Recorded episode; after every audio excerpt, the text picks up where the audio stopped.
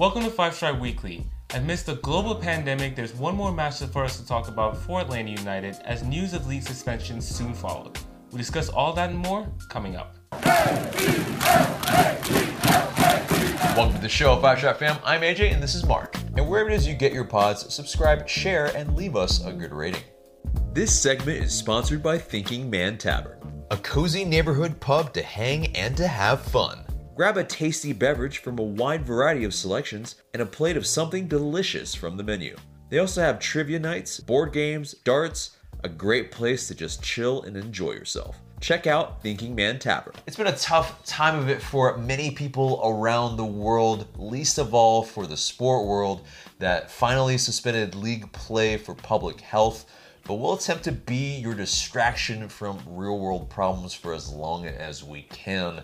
And first of all, yeah, that big news for at least ATL United is that MLS suspended league play for, 30 at least, days. At least 30 days. Yeah, and that's uh yeah, I think it's not in there, but I would say yeah, uh, 30 days is probably still even a little optimistic at Right. this point. Right. Uh, so I mean, if that were the case, uh, if this happened, it would be April 19th would be our next actual match. Okay. and that's against uh, Portland Timbers at Mercedes-Benz Stadium. Yeah. But uh, yeah, I mean, I think after through like so many other uh, leagues, kind of pretty much uh, suspending as well. Mm-hmm. NBA kind of one of the biggest shoes to drop, right, Uh, yeah. with Rudy Gobert Yes. uh, of the Utah Jazz that uh, tested positive for coronavirus. I mean, yeah. I think you saw the just domino effect Mm-hmm. I think, yeah, definitely was necessary. Um, yeah, a lot of people, you know, a lot of people were maybe a little upset, uh, you know, that one that didn't happen sooner, or that one on the other side that it, you know happened in general. Right. Um, but I think you know, for the humanity's sake, Yes. part of it, I think it's really, really wise. Yeah, I mean, like, because we've seen how it's spread in other countries. Uh, we know that there have now been confirmed cases in the United States. Um, a top health official in Ohio estimated that maybe 1% of Ohio's population has contracted the virus. Obviously, like, different people react differently to, like, Right. the virus, and there could be uh, X amount of days and weeks before you see symptoms. You know, just something to know just from reading. But, Right. but I Uh, mean, but one percent of Ohio is over hundred thousand people, and so like if, the, if that estimate is anything close to true, that's that's a lot of cases. Yeah, that is a lot of people, and uh, apparently 46 of 50 states right now are affected and have cases of coronavirus. Uh, I, you know, I just urge you if you're watching this to do the research. Yeah. Uh, really search out CDC.gov, search out World Health Organization. Uh, you, you know, reputable sources that have uh, you know actual information on what you should do about this, uh, and especially yeah, if, if you have it as well. But um, you know, and in terms of back to MLS, Yeah. they are planning to reschedule the postponed matches on the back end of the season in the fall. Interesting. Uh, Yeah, that makes this gonna sound busy, maybe. yeah, and so there could be some midweek matches, uh, and especially if it's only a month. I mean, on the very optimistic uh, Right. end of it, Right. it would only be three matches. If it's more than that, if it's you know six to eight, or you know whichever, uh, obviously it becomes more of a conundrum Right. on how to uh, really fit that all in. Because three matches, yeah, you can maybe tack that on at the end and make it kind of look like the 2018 MLS playoffs Right. uh, and that's maybe more palatable. Um, if it extends further than that, then you'll just, I mean, You- that could be a thing, but Yeah. um, I think mostly, yeah, they will try to fit, they are saying trying to fit all 34 games. Yeah, So, and I mean, lucky for MLS, like only there's two, only been two weeks in the books, so it does seem doable.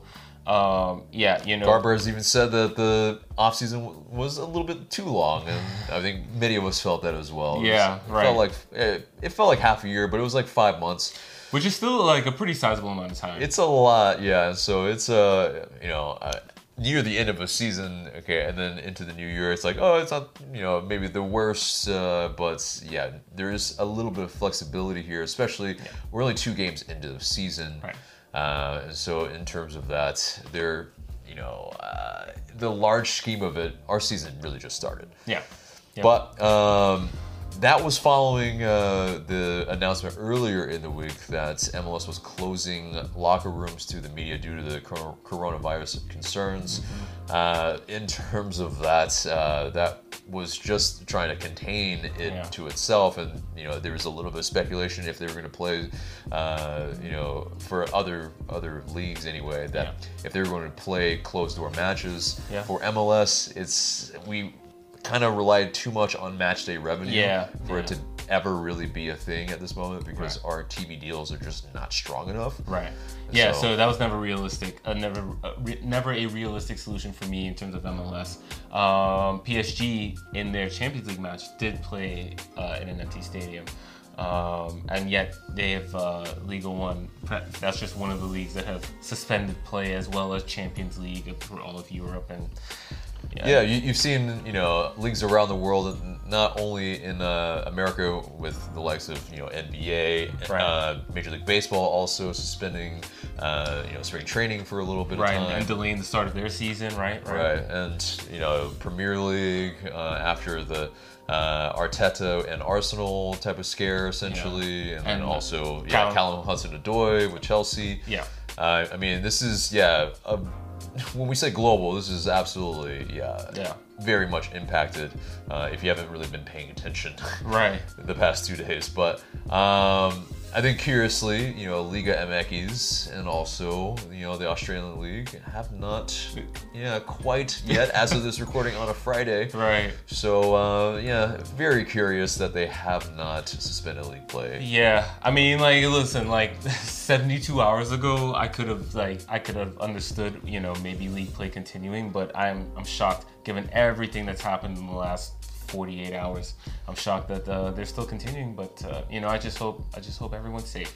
Yeah, indeed, indeed. But uh, so many fans really, I think, asked uh, like immediately when uh, MLS was suspended that, oh, does this allow Josef to have more time to return?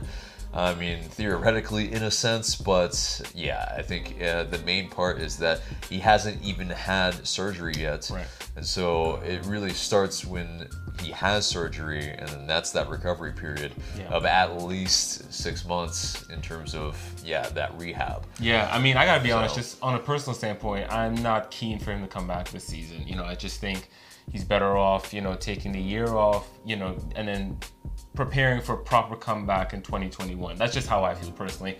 Obviously, you know, if he if he goes through the rehab and he feels good and he's cleared by doctors, then okay. But for him to rush back for the end of the season and postseason run, I I, I personally don't think that's the wisest thing. Right. And then on top of that, uh, probably why he hasn't yet is because the swelling maybe hasn't gone down. Uh, then you also have, I mean, a lot of hospitals are overwhelmed right now. Sure. And so scheduling something that's, yeah, I mean, it just seems a little bit where uh, it's not the, you know, utmost importance, unfortunately, and that's just kind of how it should be, really. Yeah, yeah. But uh, in terms of you know Miles Robinson and Franco Escobar, I think that's a really good thing for them in a sense that they get to recover, and whenever we return, they would at least uh, in the interim be fully healthy. Yeah, and also uh, De Boer announced that Josetu did sprain his ankle after twisting it in the Club America match, and so yeah, that's another player that could use a few weeks to recover now. Right, and that's uh yeah definitely good for them. Uh, yeah, uh, in terms of Darren Eales, he made a statement. Uh, yeah, talking about uh, you know the leagues that were closing and uh, that they are pretty much uh, they're going to do everything that they can, and they thank the fans for the patience and understanding as they try to gather more information. Yeah. Um, classic from the president as usual. Right. Uh, in terms of uh, yeah, the teams are apparently are going to be allowed to conduct formal practices, uh, like pretty much on Monday. That's at the earliest, which Right. is very interesting. Uh, but they're uh, permitted to work out individually at the team training centers. Yeah. So no mass, uh, you know, trainings in that regard. At least for over the weekend. Right, and so you know we'll, see. Um, you know, I think still it's uh, yeah as much caution probably as necessary right now. I wouldn't be surprised if uh, they didn't, if teams didn't practice next week. Yeah. You know, like it, and that's that's that's part of the the challenge here for us too. Is everything's so fluid. News is coming in every hour, every couple of hours. It feels like, but yeah, as of right now, uh, it does seem like teams will be allowed to conduct team practices on Monday, but we'll see. Indeed. But uh, yeah, so far the tickets also will be uh, for the postponed MLS matches of the one on Saturday that was supposed to be uh, against Sporting KC, the 21st against Chicago Fire, their home opener, that will be postponed as well as the April 5th FC Cincinnati versus uh, ATL United match. And yeah, uh, so in terms of um, yeah, those they will get their money back, or uh, sorry, rather they will uh, instead get their uh, you know that into the next uh, time that the games actually happen. Right. Sorry. Um, so uh, when those games actually happen, then you will uh, you know be That's able a- to make a decision about whether you can go or not. Yeah, yeah. But uh, yeah, in terms of the CONCACAF Champions League, that's also a thing where, yeah, I mean, suspended, immediate effect. Wednesday will not happen at Fifth Third Bank Stadium. Right. And uh, that will also be for 30 days. That was announced on Friday. And so, you know, all the other CONCACAF related events also will be uh, suspended for 30 days as well. Right. Um, yeah, I mean, in terms of uh, for you know Darren Eales and uh, him saying anything about uh, if it will continue to be played at Fifth Third Bank Stadium when and if it returns. Right. Uh, it will be clear of those kind of legacy events in terms of Final Four and Right. you know that type of thing. But uh, yeah, he doesn't know if it will move from Fifth Third Bank Stadium to Mercedes-Benz Stadium. So Yeah. not the you know not the news that maybe everybody wanted to hear of course uh, yeah you play a, a team the size of club america you want to have Yeah. uh, it in your stadium but i think it is uh, at this you know case in point you have to kind of play it by ear and see when you can actually return Yeah.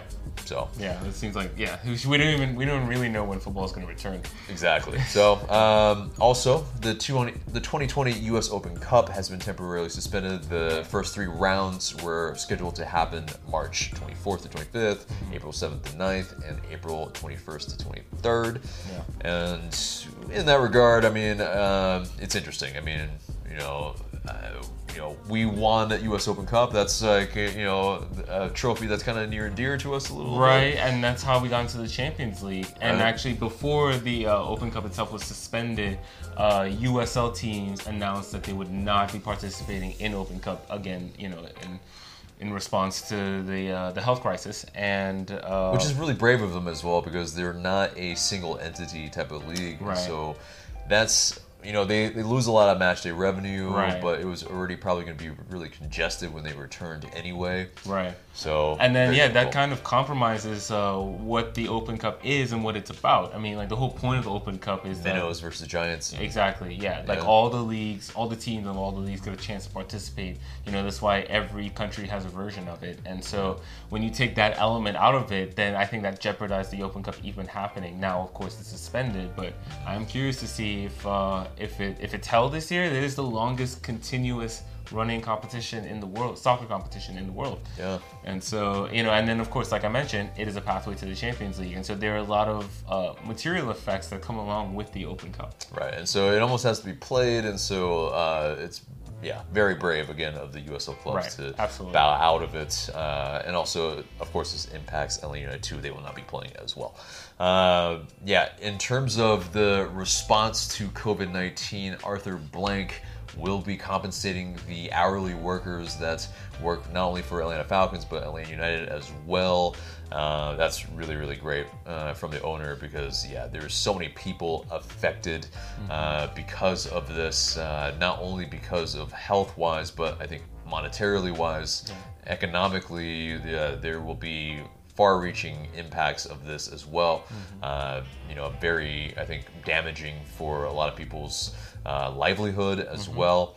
Um, so yeah, I, I urge if you're watching this, if you are in a place to be able to give, please support the uh, you know medical employees that are uh, really helping people try to even get out of this, get through this, Yeah. um, and also you know your service employees, your event employees. Um, you know, people that rely on gig type of economy and industries. Uh, yeah, there's a lot of people impacted. Yeah, I Um, mean restaurants who are going to be slower now, maybe. Yeah. Um, just in general, I think, but it's particularly like around uh, sports arenas and so on. Right. Uh, people that um yeah cover sports and people that um you know are uh you know part of the sporting events and you know that create content for it. Yeah. Uh, everyone is absolutely in going to be severely impacted. They probably don't know when their next paycheck is going to come from. So if you can help them, support them in any way or manner, buy them a beer, uh, buy them a dinner, um, you know, support their Patreon. Um, whichever, continue to consume their content in the meantime when they can't maybe uh, produce as much. Yeah. Um, that's all I think very, very important in this time. So, yeah, hopefully, uh, yeah, if you are again in a position to be able to give, that you are able to. Uh, but uh, in terms of uh, getting into a little bit lighter hearted in the power rankings for MLS, uh, it was very interesting. ATL United was top after Yeah. two games. Uh, We'll whether we, yeah, whether we deserved it or not is a whole different deal. Um, I think you know you play uh, the likes of like a Sporting KC this weekend that also were undefeated and Mm-hmm. you know two games, whatever. But um, you know they arguably could have been higher. Yeah. Uh, they were sixth, and yeah, we played against you know an expansion team and also uh, the team that got the wooden spoon last year. Right. And, you know, two one results. I don't know if we deserve it, but But hey, we'll I take mean, it. we'll take it. Yeah, we're not the experts. yeah but um and so in terms of uh you know the kind of transfer rumors that were uh, swirling around Jurgen Damm of Tigres Frank de Boer he talked about and responded to those reports. He said to MLSsoccer.com that nobody uh, nobody from the team has told me about that player. MLS needs players like him to raise the level but we're not in contact with him Yeah, And he so- did kind of the distance himself from it kind Right. of response. Yeah, we always, uh, I don't know, we, I think we were always skeptical about this one to begin with. I think uh, the, the links, even if it was uh, TUDN that uh, you know eventually picked it up, the links were very very weak and seemed a little bit more dartboard. And I think you, you know you're seeing a little bit more of this often now that ATL United are just involved as one of those teams that gets paired with you know a player that maybe is want away or Right. uh, you know an agent is trying to you know pair to kind of go somewhere and Mm-hmm. you know just it's uh it's gonna happen even more so I feel like Yeah, but, I agree. Yeah. But um yeah there was a report from Dutch site uh, De Telegraaf that said that ATL United and Frank de Boer's agent Guido Albers they were searching in the, the market to find a young, pacey, talented striker who is on the bench at a large club and can be loaned. So you know that's uh that there's a, a lot of players actually Right, really. exactly. And, it's, um, it's not specific, but I mean, like, it makes sense, I guess. So it's like, it could be true, but also probably what they were always doing. Yeah, exactly. And so that's uh you know that's that profile that we want probably, but still it's going to be very very difficult, especially when you have uh, this league suspensions and whatnot. It really will impact if we can even bring in players that their contract expires June 30th. Most of the you know the leagues around the world anyway, and then so you know if it is that case, um, you know, and they try to return play uh, in terms of their league, and then Uh, are they still contracted with that team? Do they sign like short-term contracts to just play out the rest of the season if that happens? Right. Um, and then you know, it's just bringing in players in this time period is going to be really, really difficult. Yeah. So it'll be something to watch. But I mean, like, I just don't see how the transfer window looks the same. I mean, like, Premier League officials and European officials are, are set to meet on Tuesday, I believe it is. Mm-hmm. Uh, yeah, big meeting. And, uh, I mean, like, sources suggest that they're not going to return play in 30 days. They're like, this thing is, you know, beyond, has broken containment in those, I think, specific areas, like Italy, for example. Yeah, the, uh, yeah. Premier League uh, officials apparently, according to a tweet, uh, they were saying, and I think there was a Sky Sports tweet Yeah. uh, or a reporter anyway, saying that it was a seventy-five percent chance that uh, you know the league wouldn't even be able to continue. Uh, that's uh, obviously heartbreaking for them. Um, I think for MLS, yeah, obviously different story. We Right. just started the season. We can probably fit that in. Right. But it does impact, you know, what type of, uh, you know, not only transfer window that can happen, but also how the league can end for them. Yeah. It'll be interesting. Will Liverpool win the league after 30 years? Oh, Who man. knows? Oh, man. Either way, any scenario that happens, people are going to be angry. Some Yeah. set of fans are going to be angry.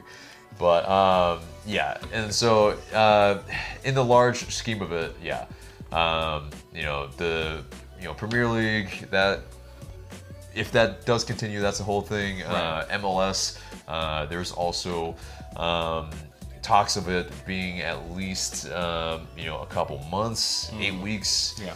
Um, so we'll see. We'll see if uh, something like that actually can or cannot happen. Yeah. Uh, moving on to something a little bit more lighthearted.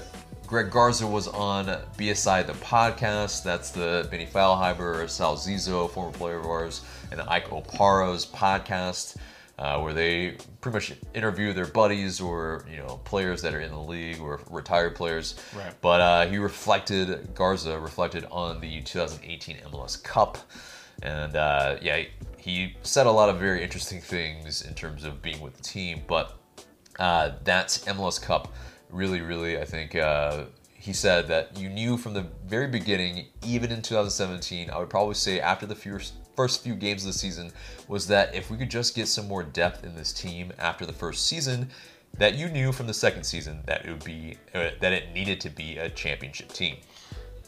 I mean, Yeah, I think that a pretty lot much of people matters. felt that. Yeah. Yeah. exactly, exactly. Especially with Tata, I think like, you know, even before it actually happened, I- you always felt like Tata was the key to engineering this thing. He was such a big get for Atlanta United. You know, it was just like, yeah, with this manager and these players, like the way it came out of the gate in year one, I think we were definitely the favorites going into year two. Yeah, and then uh, he went on to say that I think losing Supporter Shield and then getting our asses beat against Toronto in that last game really helped us go all the way.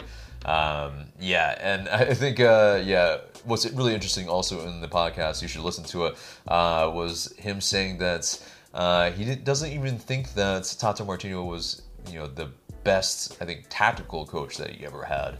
It's very interesting. Uh, he said that Tata, which means grandpa in Spanish, uh, that he was more like a grandpa figure, like a uh, you know type of father figure for them more so, and that they had a lot of great respect for him. Uh, but it wasn't his actual like best tactical coach.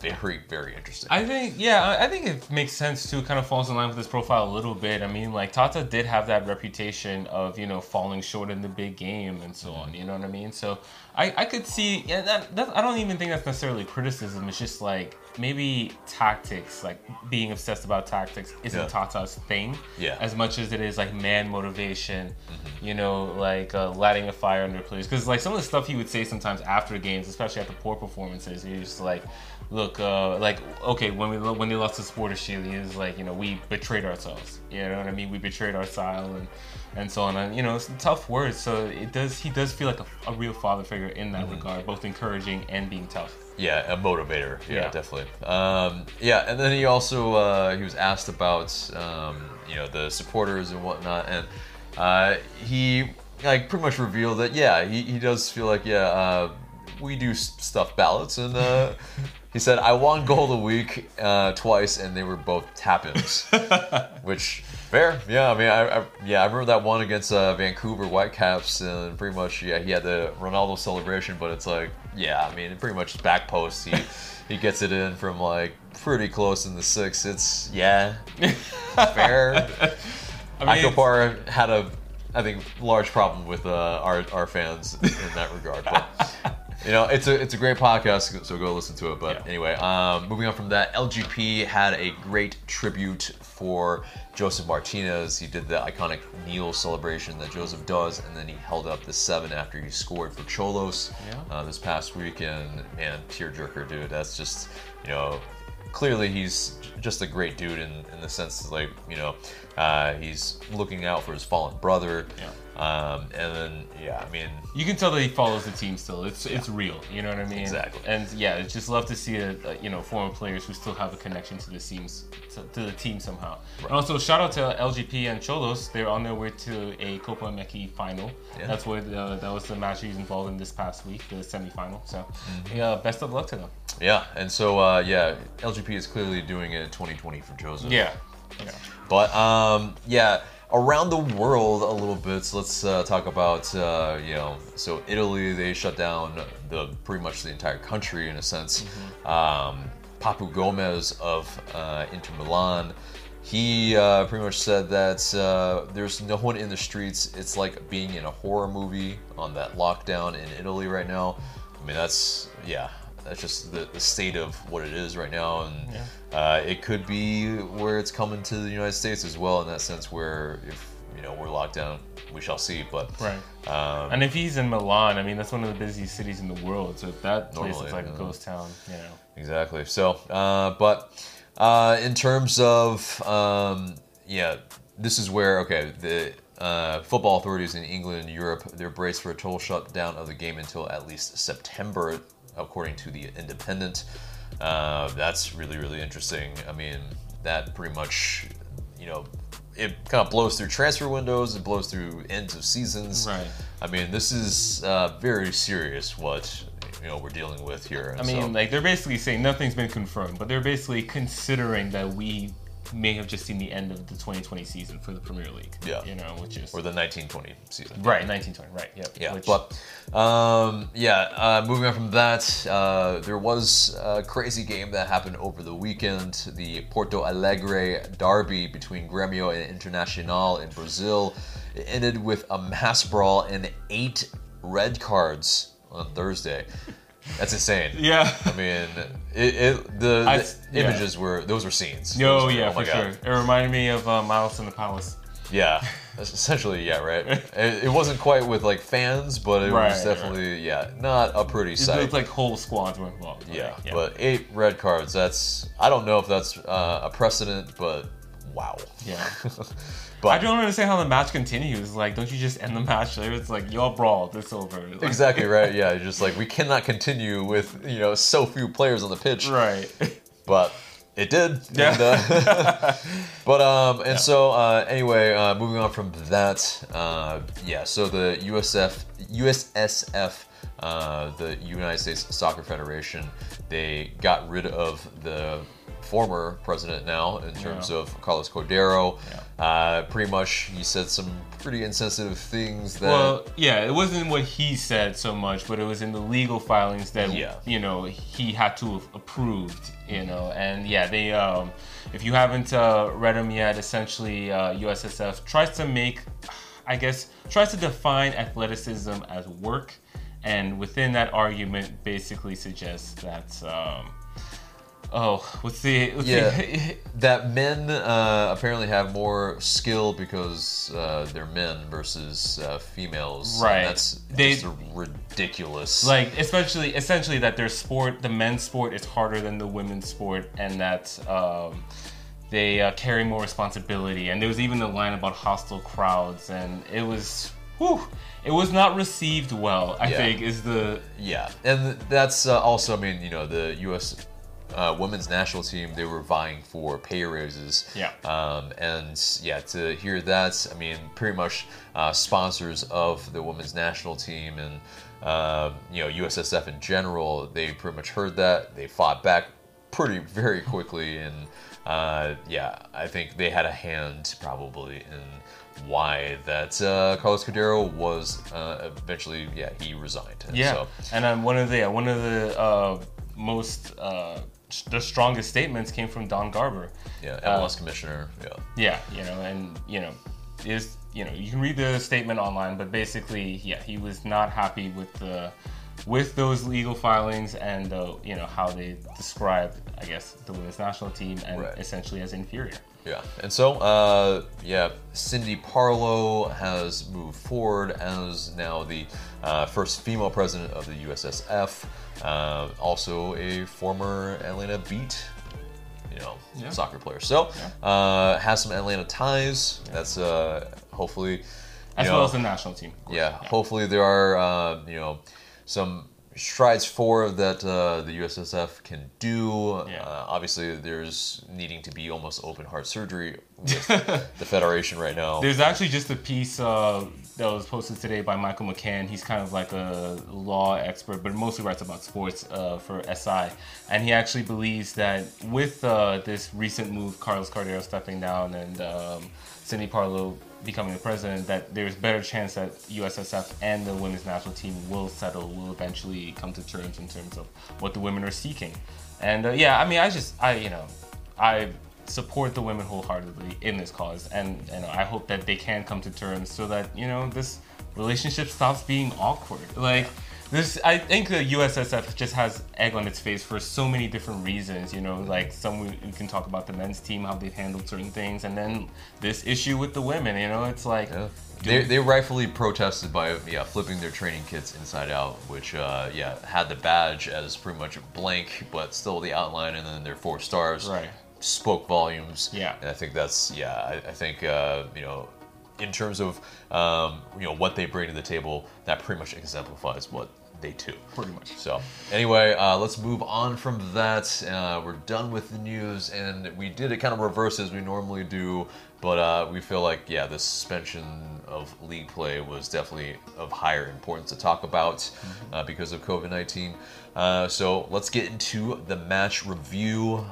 Unfortunately, yeah. We gotta do it right. Yeah, so yeah, it was 3 0 loss against Club America. Uh, probably a little bit unfair of a scoreline uh, for both sides, really, actually. Um, yeah, maybe they could have scored more. We definitely should have at least scored one. Right. Uh, yeah, Pity Martinez hits the post and the crossbar on one, and then hits the post on another. Yeah. Or, I mean, hits the crossbar on another. I mean, and then, um, yeah, you have chances kind of uh, almost right at uh, Jimenez, Yeah. and then also uh, a header, I, I believe, from uh, Meza that Jimenez Right. also is pretty easily, or not easily, but like pretty, uh, yeah, almost acrobatically saves a little bit. So.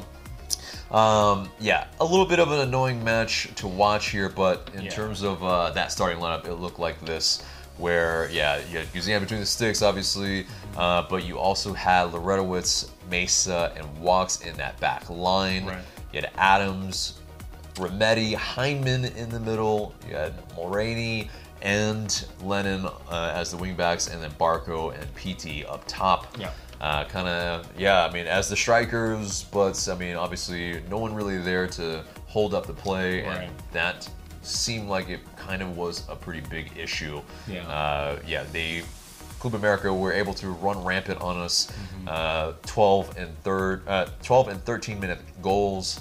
Uh, that first one probably a lack of closing down Yeah. from us. Uh, again, another long range effort that, um, yeah, I mean, golazo, but it is a recurrent problem Yes. for sure. Yes. yeah. Uh, and then that second goal, yeah, I mean, you kind of have us getting, uh, you know, all over the shop a little bit. Maybe we're, uh, you know, in response to them scoring, we try to push forward a little bit, Yeah. uh, leaving some spaces in behind us. And uh, yeah, we're beat on our uh, right side.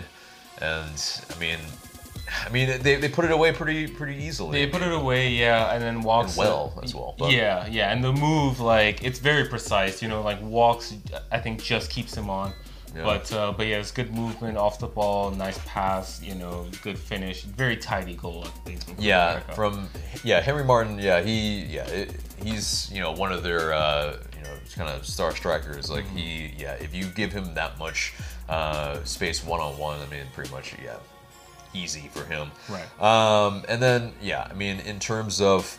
Uh, yeah, the third goal, it's a set piece where, yeah, we are struggling at the moment at defending them. Yes. And I think when you have a makeshift back line that hasn't really played together as, um, you know, that three, um, you have pretty much Hyndman getting, uh, you know, beat on a header when, you know, why is he marking their best header Right. is also an issue. Yeah. Um, you know, I think That- we mentioned it in the preview before this that, uh, yeah, I mean, you know, like the the um, you know the header from uh, the defender is something that we need to look out for. Right. And it is, you know, it's a it's something that happens in the game, and it's just uh, absolutely Yeah, no, it's not not for the first time this season. You know what I mean? Like we talked about it after Nashville, and yeah, it is. It's annoying. It's annoying. I mean, it's not a new problem. It's just uh, it's a it's a kind of a sucker punch way to give up goals. You know what I mean? For sure. You know, because like set pieces, they're not really like the flow of the game, and so it's it's a it's set pieces are an opportunity to steal an advantage or you know lose an advantage, and it seems to be more often than not we're on the losing end of that battle. Right. And uh, so, in terms of, I think, yeah, the setup in terms of uh, being reserved and being a little bit, Yeah. uh, you know, parking the bus a little bit Right, more, right. uh, it's not a bad tactic in the sense Yeah. that because we're short so many of our top players, Right. but I think when you, you know, have the personnel, I think that don't really allow you to have a release valve. Yes. That's really, I think, our bone to pick with it. Yeah. Yeah, I mean, you know, like parking the bus, it's uh it's popular among managers, it's not popular with fans necessarily. Yeah. You know, people don't necessarily like to see it or talk about it necessarily. Uh, but it's been around forever. I mean, Italians call it catenaccio, you know, it's just yeah, you're going into uh, a hostile environment, an adversarial environment, right? Like even with our best players, Club America is still a better team, probably. Yeah. Uh, and so you know, like you know that you're not necessarily gonna have most of the ball, but uh, like you talked about, I think our big, uh, you know, what was on our undoing was just not being able to release any pressure whatsoever, not having any spells of possession. You know, like. Like okay, when you see the numbers like 35 versus 65 in terms of like possession, that's not like a constant thing, you know? Like even within a half or 20 minutes or whatever, you have like spells of possession here and there where you can at least like build a proper counterattack. Or just like simply where you're not defending even build a whole attack you know what i mean? Like i think uh, with the personnel we had we just never had an opportunity to do that. And you know not to be too harsh on one player i just don't think mo adams was the right player for this particular game Uh, you know i still believe in him as a, as a valuable you know midfielder squad player going forward i just think this particular game not necessarily. You know, Jeff Lawrence playing right center back. Sure, definitely expected that. But I think you could have maybe started Jahn and had somebody to lump the ball up to so he could hold up the play a little bit to allow Barco and Pity and others to get upfield. You know, you notice we were lumping the ball up a lot, but to who? You know what I mean?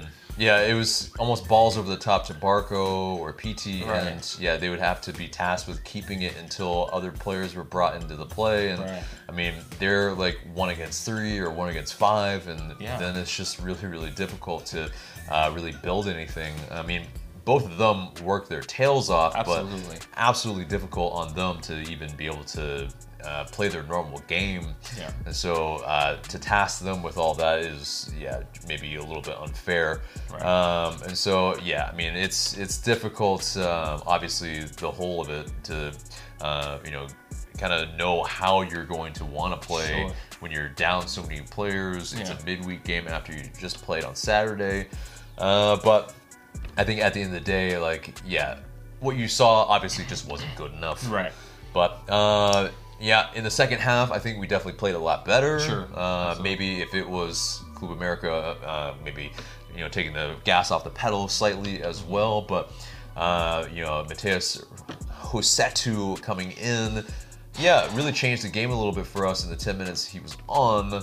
Uh, yeah, looked pretty uh, tidy to where you know you have someone that can keep the ball, Mm-hmm. um, you know, has ideas going forward. Yeah. uh, it definitely helped us in that regard. But uh, yeah, he goes off with an injury. Right. Um, it's a twisted ankle. Right. Yeah, and so that's it's um, you know you get Emmanuel Castro that comes in, Mm-hmm. uh, who yeah I think did pretty decent for just coming into the team this week. Right. Yeah, Um, seriously. and yeah, I mean, he was uh, definitely trying to um, make some things happen, but Yeah. I think end of the day, you saw a lack of chemistry, Yeah. uh, not only in attack but in the defense as well. and he was also being used primarily centrally and you know that you know he did say he he prefers the wings like that's just his more natural position so i mean like maybe with time he can uh, kind of replicate what josef does to a degree but you know to throw him to have to come on in that situation i think is a little bit tough on him and he you know he did okay he showed some flashes here and there Yeah, exactly. But um, yeah,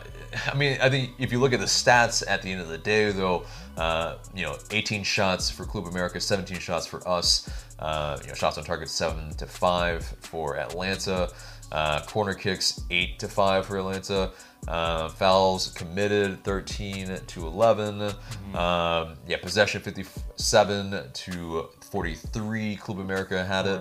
Um, yeah, I mean, they pretty much they're it's fairly close. Right. It's not uh, you know obviously you know if they're at home the possession is a little higher, but three 0 I think yeah it just doesn't really show you know the type of scoreline that I think this game actually was. Right. You know we were just uh, very very poor in the first half. Yeah. Second half we definitely uh, you know it's a tale of two halves as they say, but. Uh, at the end of the day, I mean, And- it's another mirrored scoreline of last year against Monterrey. Yeah. And so we have all to do in Kennesaw if it isn't Kennesaw. Yeah, and one more note, you know, one more thought about this game. Like, I think, yeah, in terms looking at how the likeliest uh, outcomes for this match, I think it would have been always difficult to hold America to less than two goals, right? I think two or three goals is probably on the card for them. I just wonder if we had played better and maybe you know started with a different personnel in the first half Yeah. if we would have had more opportunities to score in that half and then like maybe more so in the second half Right. to where it's like a 3-1 4-2 type of deal you know like if we get if we get a goal out of this it's you know we're still up against it but like it's doable to a degree you know Yeah, it's doable, but it is um, going into the match. You know, you heard uh, Frank de Boer say that you know one one is a good result. Uh, of course, five 0 is a great result. Of course, he Right. was saying that type Right, of stuff. right, but um, you know, I think you saw going in that he was probably going to be a little bit more pragmatic. Sure. Uh, and then that's the the difficulty is maybe we gave them too much respect in the Yeah. you know not only the personnel but also the way we played. Yeah. Um, but uh, then at, at the end of the day, it's that the chemistry has a lot, large, large part to play in this because of uh, just how much, uh, how little, you know, the guys have actually played with each other. I mean, if you look at the kind of, uh, you know, the squad uh, recruitment on a whole, it's pretty much half the players pretty much that are like new to the team. Yeah. And uh, that's a huge difficulty that you know we've had essentially four matches like real matches Yeah. for them to actually get acclimated and then they haven't even played in this uh, formation nor personnel in terms of uh, the players that were in there Right. so yeah i mean it was we were up against it from the very beginning Yeah. and yeah i mean it's uh it's gonna be a, a difficult second leg but you know stranger things have also happened sure So- yeah you know- When- whenever that second leg happens Exactly. So maybe uh, it could be a PSG Barcelona type of. or uh, Liverpool Barcelona yeah, or Liverpool Barcelona. Yeah, I mean, there's just some. There's gonna be some time between this. Yeah. So you know, at least in terms of preparation, uh, Frank de Boer did say after the match that yeah, we only had like three, three and a half days to really uh, prepare.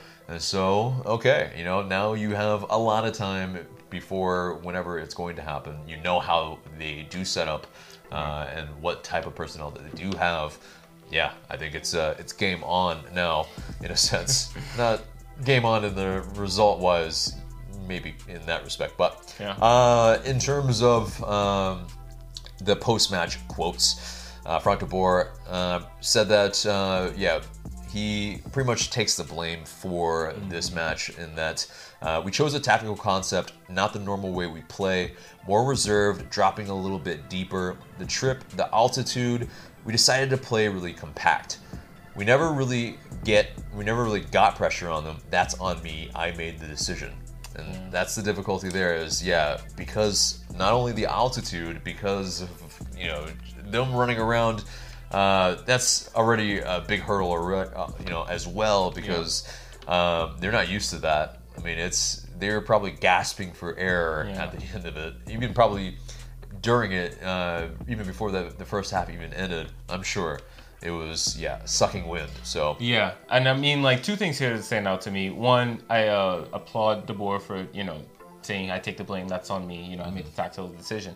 But um, where he says we never really got pressure on them, yeah, I totally agree. I think that one thing that I said, uh, you may have heard me say in the past about teams facing Atlanta United, is that I think the teams who sit back too much, I think that's the mistake. I think you want to at least get pressure on the midfielders to where they're not, you know, having the space to create. And I think Club America had their midfielders, yeah, just dictated the entire game. We lost the midfield battle. Like even if you're trying to sit back, you got to win the midfield battle.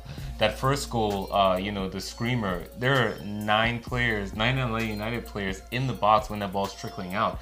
I mean, like we're just it's just at way too deep. Yeah, it's it's too low of a block, and uh, that's the difficulty here. Is uh, you know why are we doing that? Uh, you know we we I, I think that might be a book on us in terms of uh, you know shots from distance.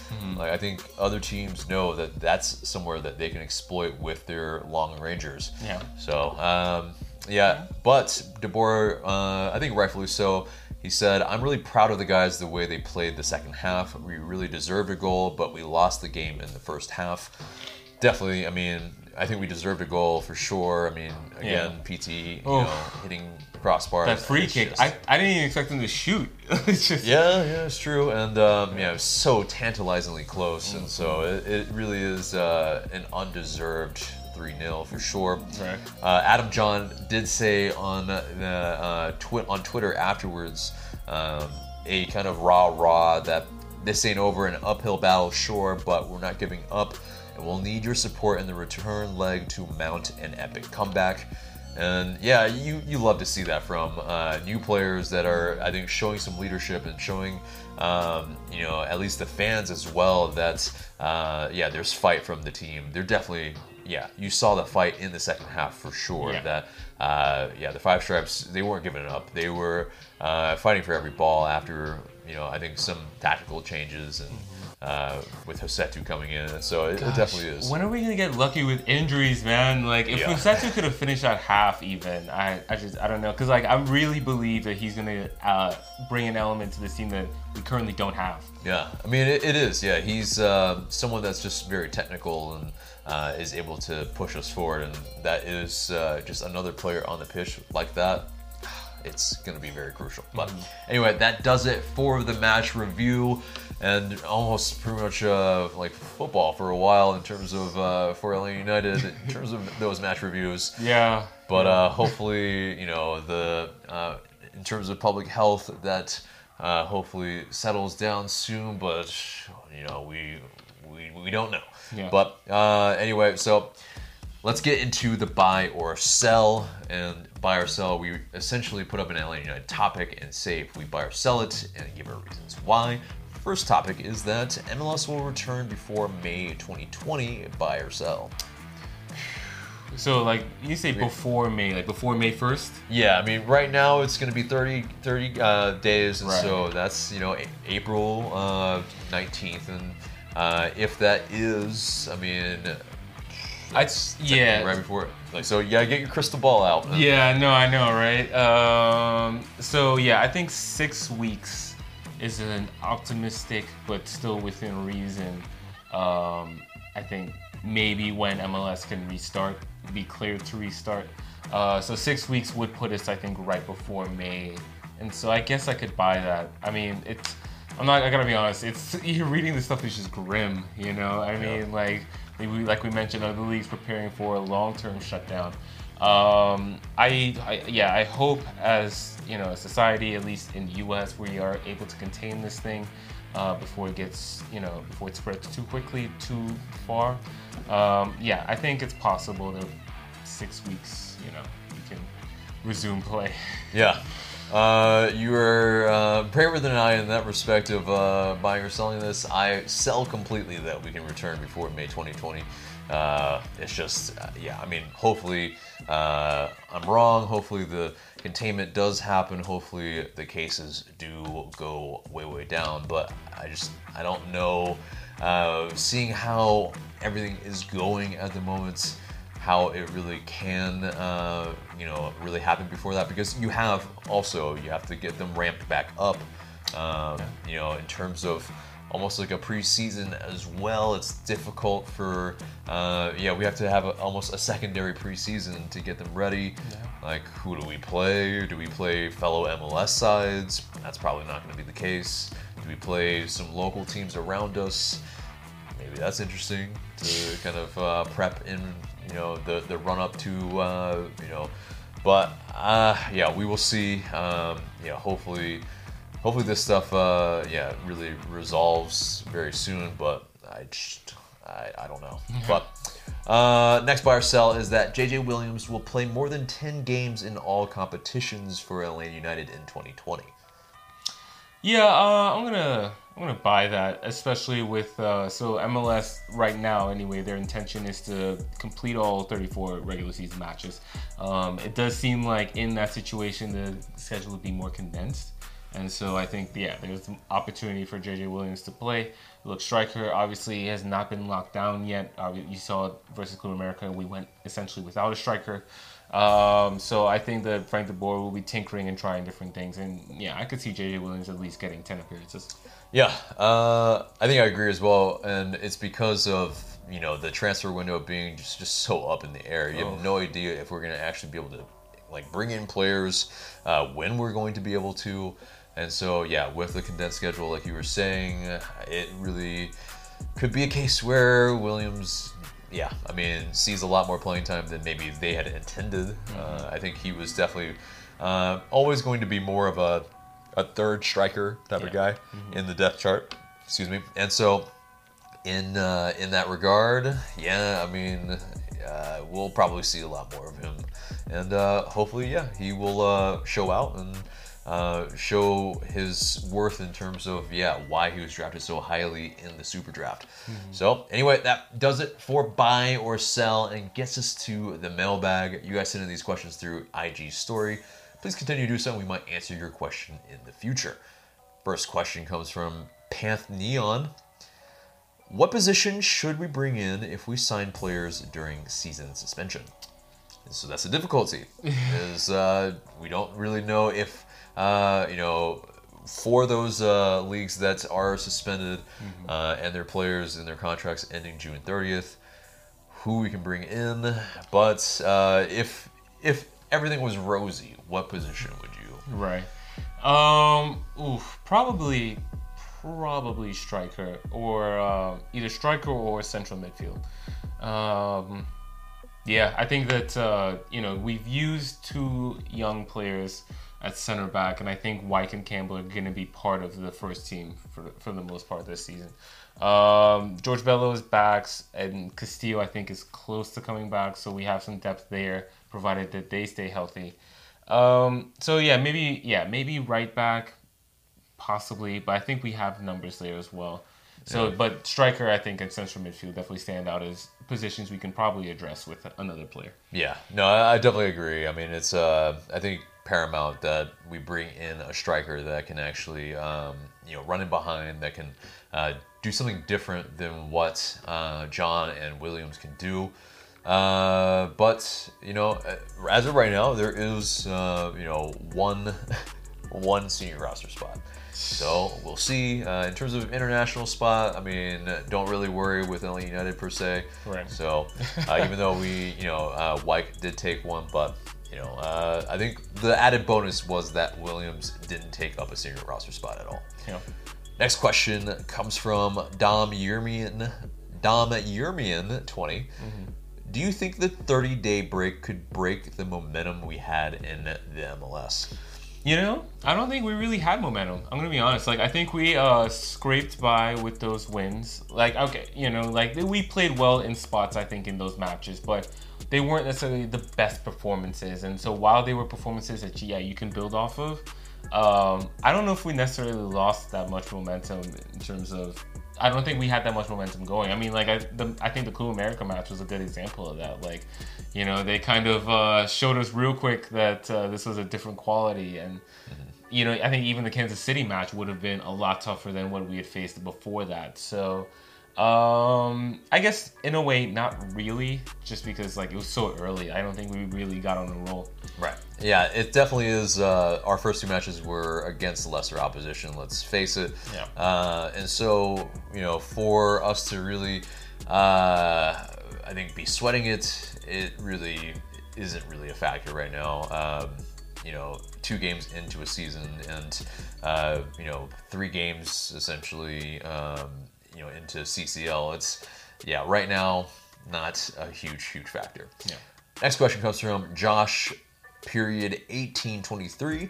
Now the season has been suspended. Do you think that Josef can make it back? I think we alluded to it earlier. Yeah. I mean, your opinion, yeah. Yeah, I just I just don't want him to rush back for 2020 to be honest. Like it's you know, like I said before, if he's cleared by doctors then fine, but aside from that really I think he should take his time. Yeah. Um, I think, yeah, if he can uh, do Josef things in that respect where uh, he's a warrior and he will, like, fight like crazy to come back as early as possible, uh, maybe you give him a little bit of a look, uh, at least in training and, uh, you know, maybe some, uh, you know, kind of almost reserve games uh, in the run up to maybe, like, if the, uh, the season's still happening in November or something like that. But um, yeah, I think best case scenario for me is probably yeah he uh, it has an eye for 2021 versus the end of 2020. But next question comes from Email? Emav two three three nine. Emav two three three nine asks, "Hey, do you think they are going to extend the season?" I think almost uh, almost a certainty at this point that it would be extended because there is at least one more month that they could tack on. Right. Uh, I think they would probably want to do that versus you know really a lot of fixture congestion Yeah. uh, and make it really really difficult to like travel and whatnot. Although now it's going to be probably fully all chartered flights, Oh right. Yeah. but uh, it still will be I think very um, very much so I think. But uh, you know they could go whichever other route if um, you know our fixture congestion gets so crazy. So. Right. Yeah. I think uh, the the regular season finale decision day is October sixth, as of right now, I believe. And uh, yeah, I could definitely see see it to where there's you got the uh, what you call it, the FIFA international window. I think the following week they started doing that last year um, in terms of MLS scheduling it like that. And so I think yeah, probably play the regular season continues after that international break. Maybe up until the next one, and then the playoffs start. So, Yeah, kind of yeah, pretty yeah. much be like that 2018 E- exactly. MLS Cup, uh, Right. yeah, ending on uh, like mid to early December. Right. Yeah. Yeah. Yeah. It'll be tough, but um, yeah, Hopefully last it doesn't rain. yeah, right. Hopefully it's not yeah bitter cold rain, but Right. uh, it very much could be. It's Georgia. Yeah. Anyway, uh, last question comes from Keaton Thomas sixty one, and the question is, how are y'all doing during this time of crisis? How will you cope without soccer for now? it's not just it's sports, man. Without sports, like it's all halted. I Yeah, all the distractions for people uh, in terms of sporting uh, endeavors are going to be uh, yeah something that is a huge void for a lot of people Yeah. um, not only in the professional sports world but as well as uh, you know the um, kind of uh, you know little league and you know uh, you know youth soccer leagues and. Yeah. that type of thing where I mean, yeah, the it's. NCAA canceled all their winter and spring championships. I mean, it's really, you know, uh, basketball, of course, got the most of the attention, but really, it's all of those athletes who, like, you know, I Yeah. think the NCAA did announce that they would uh, restore, uh, what do you call it, eligibility for the spring athletes. Uh, so that they could have their you know their season, their senior season, I guess next season or whatever. But uh, yeah, I mean that's you know it's it sucks. It's it's, it's sad. You know Yeah. for for those kids. You know, like you mentioned. Uh, for high school athletes, for, middle school athletes, all all across the spectrum. Sure. And then, I mean, in terms of us, I mean, uh, I think still it's fairly new in that re- regard where, yeah, we're still going to figure out how we will deal with this. Um, yeah, it will be obviously a little bit more difficult to create uh, Atlanta United, you know, uh, type of content in that regard. Uh, but uh, I think, yeah, I've got a bunch of ideas on uh, how uh, we want to do it, but uh, you guys please leave us in the comments below what you guys would like to see us do. Maybe some FIFA challenge stuff, maybe some forfeit challenges. This Uh, guy has been yearning to play me in FIFA. He cannot beat me. He's yet to do it. I also don't just don't play FIFA a whole lot, um, and that's yeah. I will maybe try to play more of that, but uh, yeah, I think you'll see a lot more solitary type of events uh, that uh, people will be doing. Um, yeah, I think you know Netflix binges probably for a lot of people. Probably. Reading books, what for people? um, yeah, and you know just uh, kind of lessening the social gathering and more of the social distancing Yeah. uh, as they are, I think, advising right now, which is wise. But uh, yeah, I mean, soccer such a huge, huge part of both of our lives. I feel like, um, yeah, I mean, we consume a lot of it, and it will be very, very difficult to fill that void. It is, yeah, I mean, it's, I don't know. I mean, we. Please leave us some suggestions Yeah, on what seriously. uh, you know, because there will be some other time that, but uh, but it is. I also I love movies. I love television. um, Yeah. and that type of thing too. But it can only fill it for so long. There's there's so many shows that I need to catch up on and binge on, and so I guess now I have no excuse. Right. What's what's one big one that you haven't seen that everyone's talked about? The Wire. The Wire. I need Oh, to watch. man. I know I need to watch The Yeah, Wire The all the way great. through. Um, Yeah. Breaking Bad. So yeah, Oh, watch Breaking Bad first. but The Wire is absolutely also a must watch. But Right. I don't know how much time you have like with all that. But uh, for me, it's Game of Thrones. I just never. Uh, I mean, I I watched the first season. And that was pretty much it. I was like, okay, there's so much exposition, and I feel like the uh, the actual like kind of um, the episodes afterwards, like the little mini docs afterwards, yeah. really gave more context than the actual show itself. so yeah. for me, uh, that's one that yeah, it's just so dense, so many characters. Yes. Uh, maybe now I, I finally have some time to.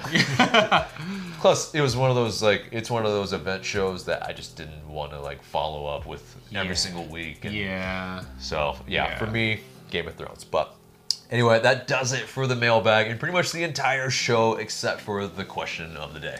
So guys, look, let's be honest. Yeah, it's a it's kind of a grim time, you know, with uh, sports screeching to a halt, and really, in a lot of ways, our society being disrupted.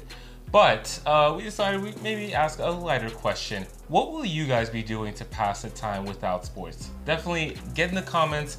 Let us know because we need ideas. Indeed. And that's it for us today. Remember to stay up to date with the World Health Organization and CDC.gov on all the details regarding COVID 19. Don't take unnecessary risks and stay safe. Wash your hands, fam. And thank you guys so much for listening. For Mark, I'm AJ. We'll see you in the next episode.